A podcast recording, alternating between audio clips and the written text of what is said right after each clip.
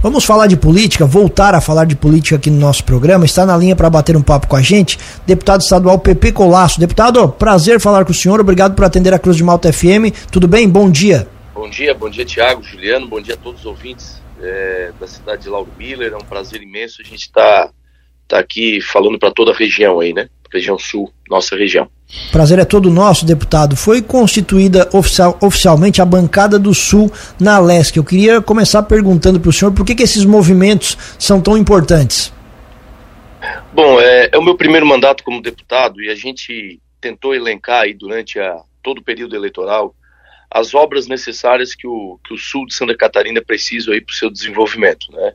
É, uma delas que diz respeito, por exemplo, à cidade de Lauro Miller, Orleans, que é uma obra importante, é a C-370, que liga a BR-101, Tubarão, passa por Braço Norte, né, depois vai chegar aí até a, a Serra do Rio do Rastro. É uma das, uma das grandes obras, que é a revitalização dessa via, né, que é preciso, que, que traz muito acidente, que traz empecilhos para o escoamento é, da economia.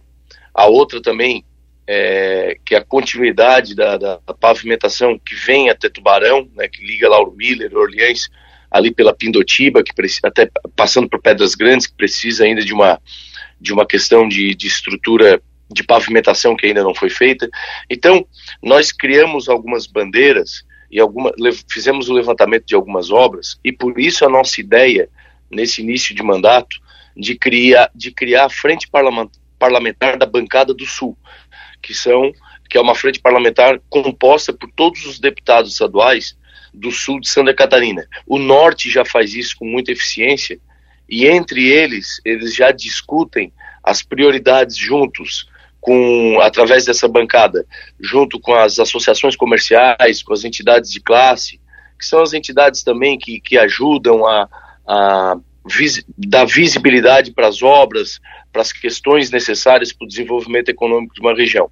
Por isso a nossa ideia, que nós criamos essa frente parlamentar da bancada do Sul, para poder alinhar o pensamento, alinhar a estrutura de trabalho dos deputados, juntamente com a sociedade civil organizada, para que a gente possa ter uma linguagem única nas obras que são importantes aqui para a nossa região. E a partir daí, deputado, dessa, desse é, de elencar essas, essas prioridades, é, vocês fazem o que? É a questão de cobrança? Tem alguma questão legal? Ou é justamente para vocês poderem falar a mesma língua e cobrarem as mesmas obras? Para ter a mesma língua, cobrar as mesmas obras e também ter um acompanhamento de como cada obra está tá, tá indo, né? em que estágio que ela está. Né? Quando a gente vai falar, por exemplo, de uma redragagem do Rio Tubarão, né, que inicia aí é, na, na, na, na, Serra do Rio do Rastro, vai até a Foz, é, em Laguna, né? É, e que estágio que ela está? Ah, hoje ela está precisando ser readaptado todo um projeto que foi feito há 10 anos atrás. Posteriormente a isso, é, estando pronta essa fase, a licença ambiental. Até depois da licença ambiental, conseguir os recursos, que não são poucos, com o governo do estado ou o governo federal, para a execução da obra. Então você tem um, uma frente parlamentar dessa, você tem a possibilidade de visualizar o estágio que cada obra importante ela está para que cada deputado possa fazer suas cobranças nas secretarias, nos órgãos competentes. E também para que a gente possa ter uma unidade, né? não fique um deputado pedindo uma obra e o outro deputado pedindo outra. A nossa intenção é elencar as prioridades, né? de cada região, da região sul no total, mas de cada micro-região, né? Nós temos a Murel, a MESC, a REC, né? Dentro da Murel, dentro da REC, dentro da MESC, nós temos micro-regiões, então que a gente possa elencar, possa ter uma coordenação de trabalho para dar facilidade para os parlamentares conseguirem os recursos necessários para a nossa região. Dentre essas demandas, a SC 390 está incluída? Está incluída também, todas elas estão incluídas. Na verdade, é, nós vamos fazer uma. Nós estamos provocando para o final do mês uma reunião dessa bancada para que cada deputado possa elencar é, não as suas prioridades, mas aquilo, aquilo que eles entendem como prioridade para a região.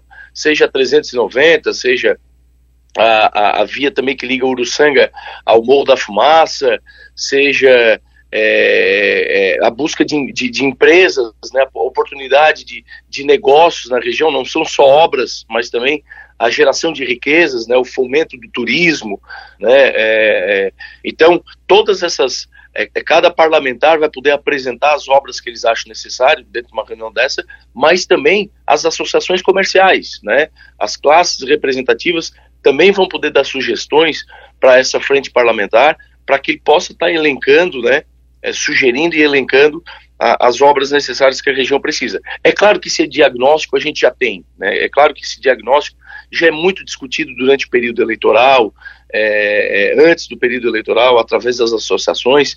Então, mais ou menos, os deputados já têm um certo conhecimento de como cada obra anda. Mas, por exemplo, especificamente essa que tu cobrasse agora, eu ainda não sei em que estágio que ela está. Onde ela está? Ela está em qual secretaria? Como é que está o projeto dela? Então, nós vamos fazendo um, um levantamento né, é um diagnóstico total de cada obra para ver as dificuldades que a gente tem para chegar até na execução. É, essa SC390 especificamente é a que liga aqui Lauro Miller à Serra do Rio do Rastro, que está numa situação deplorável, né? Então, e não é de hoje, para ser justo, né? É de bastante tempo aqui e ninguém faz nada. Para nós é a prioridade número zero aqui de Lauro Miller e região, até porque é uma ligação importante para um super ponto turístico da, do estado. Nós apresentamos é, na Assembleia Legislativa uma, uma, um projeto de lei que cria a rota turística das águas termais, que é justamente para tentar agregar essa questão Serra-Mar que nós temos aqui no período, aqui no, na, na nossa região sul. Né? Então, é esse cinturão de águas termais que nós temos de Santa, Santo Amaro de Imperatriz até Pedras Grandes, ele, ele também seria um instrumento de ligação é, entre Lauro Miller até Tubarão, até Criciúma, até Laguna, para a gente fomentar o turismo na nossa região. Essa obra que está falando da 390, ela também faz parte de um, de um cinturão que a gente poderia estar tá explorando turisticamente e que ela precisa, olha quantos carros passam, olha a questão turística que ela tem, a questão econômica que ela é importante, juntamente com a SC370 e outras vias que aqui são, são importantes. Aí Lauro Miller também, ah, eu tinha falado com o vereador Guilherme um dia desse sobre a, ah, e esse projeto já está em andamento sobre a questão é, de, um, de um mirante aí na, na Serra para poder também dar oportunidade turística em toda a região. Então tem muitas obras que a gente precisa discutir, elencar, claro, prioridades, nem tudo que a gente vai pensar e vai colocar vai sair do papel, né, mas que a gente possa ter uma, uma linguagem única entre os parlamentares para buscar os recursos necessários para essas obras importantes. E aí vocês vão fazer reuniões periódicas, tem um calendário de trabalho, de reuniões, de, de conversas? É, nós, exato, nós vamos criar uma, uma, um calendário também, não adianta ficar fazendo reunião toda semana, tudo, acho que a gente tem que ter um, para ter um diagnóstico no mínimo em 60, 60 dias, como o norte do estado faz, a bancada do norte, né? Para que a gente possa ali é, fazer esse acompanhamento dos, dos projetos. E não só isso, as assessorias parlamentares também poderem estar atualizando esses projetos aqui da nossa região, porque a gente tem essa organização e com isso os parlamentares possam ter esse diagnóstico e fazer suas cobranças. Que avaliação que o senhor faz desses seus primeiros dias, né? São um mês e pouco de trabalho aí. O senhor, deputado de primeiro mandato, já tinha assumido é, como suplente. Era aquilo que o senhor esperava mesmo? Esses primeiros dias estão mais tumultuados? Qual é o diagnóstico, o diagnóstico que o senhor faz? Olha, eu tô muito empolgado, né? É claro que é o início do mandato e todo mundo sabe que deputado de primeiro mandato ele fica muito empolgado, quer trabalhar das sete da manhã até meia-noite. A gente tem feito muito isso no gabinete. O gabinete na Assembleia tem sido intenso, né? É, o número de prefeitos, vereadores, lideranças que têm ido lá visitar, fazer suas reivindicações. Eu tenho feito isso com, com muito esforço, mas é, com muita felicidade. Que era vontade minha mesmo de de estar trabalhando como deputado estadual. Eu acho que o saldo é extremamente positivo para esse começo. Eu, eu, já tinha tido experiência por apenas 30 dias no, no, ano passado, mas já tinha apresentado alguns projetos de lei, no meu ponto de vista, importantes, né, que é a questão da defesa das pessoas com, com transtorno do espectro autista, é, a questão das obras aqui da nossa região, nosso ponto de vista, extremamente importante. O projeto de lei que incentiva o cultivo da ovinicultura em Santa Catarina, nós temos muito é, criadores de ovelha aqui em Santa Catarina, nós precisamos dar oportunidade empreendedora para que eles possam fomentar e gerar, gerar riqueza nos seus empreendimentos. Enfim, a gente está criando é, muitas oportunidades de discussão na, na Assembleia nesse primeiro, nesse quase primeiro mês já, né, um pouquinho mais de um mês de mandato. A, a, oportunidade também já no primeiro mandato de ser o líder da bancada progressista, né, eu, eu faço parte, eu sou o mais novo da bancada, mas os decanos me deram essa oportunidade para eu liderar a bancada no começo do mandato, já num, numa intenção de renovação, de mudança partidária, que é isso que o partido vai buscar a partir de agora a nível estadual. Eu peguei comissões, do meu ponto de vista, importante, faço parte da, da CCJ, que é uma, é uma comissão onde todos os projetos passam, são, né, eles passam primeiro por ali pela sua admissibilidade, para ser mastigado antes de chegar no plenário. Assumir a presidência da comissão da defesa, dos assuntos de defesa da criança e do adolescente, que é um, um, assunto muito importante, uma matéria muito importante, já no primeiro mandato ser presidente de uma comissão. Então acho que a gente conseguiu se localizar bem dentro da Assembleia. A Assembleia, a Assembleia é muito isso, né? É, a, Assembleia é, é, é você está bem localizado, está bem com os pares, tem uma boa relação. Então é, eu, eu, acredito que, é um, que foi um saldo extremamente positivo e, e vamos dar continuidade, trabalhar forte para a gente poder dar uma resposta para a nossa, nossa população do sul catarinense, principalmente. A reforma administrativa do governador Jorginho Melo começou a tramitar na Alesc, deputado. Queria lhe fazer duas perguntas em, em, uma. Primeiro, que avaliação que o senhor faz também do, do diálogo entre é, governador e Alesc, executivo e legislativo, e se o senhor acha que essa reforma vai passar sem sustos ou ela vai ser desidratada ou mudada no decorrer do processo aí na Alesc?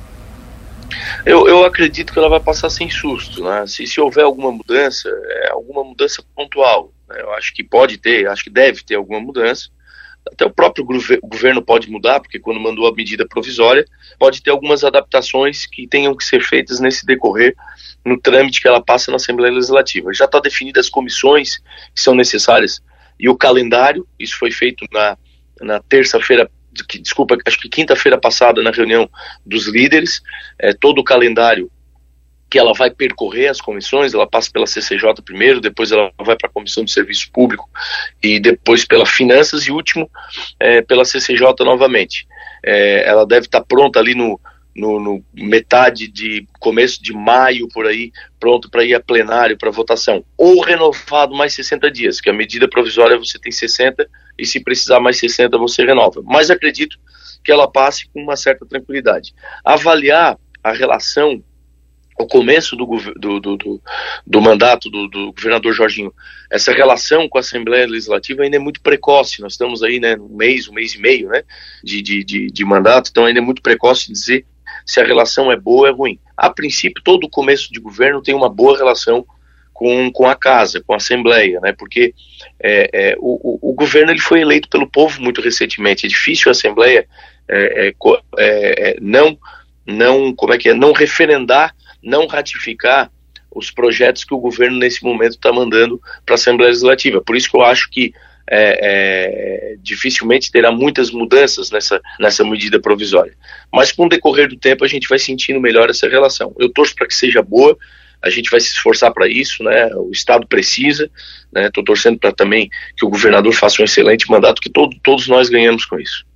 Perfeito. Deputado estadual Pepe Colasso, agradecendo a atenção com a Cruz de Malta FM, desejar sucesso no mandato, nos colocamos sempre à disposição, o espaço fica aberto. Um abraço e boa semana. Obrigado, obrigado vocês, obrigado a todos os ouvintes. Fiquei muito feliz pelo convite, tá? Estou inteiramente à disposição. Qualquer outro, outra, outra questão aí, a gente poder estar participando de novo. Grande abraço.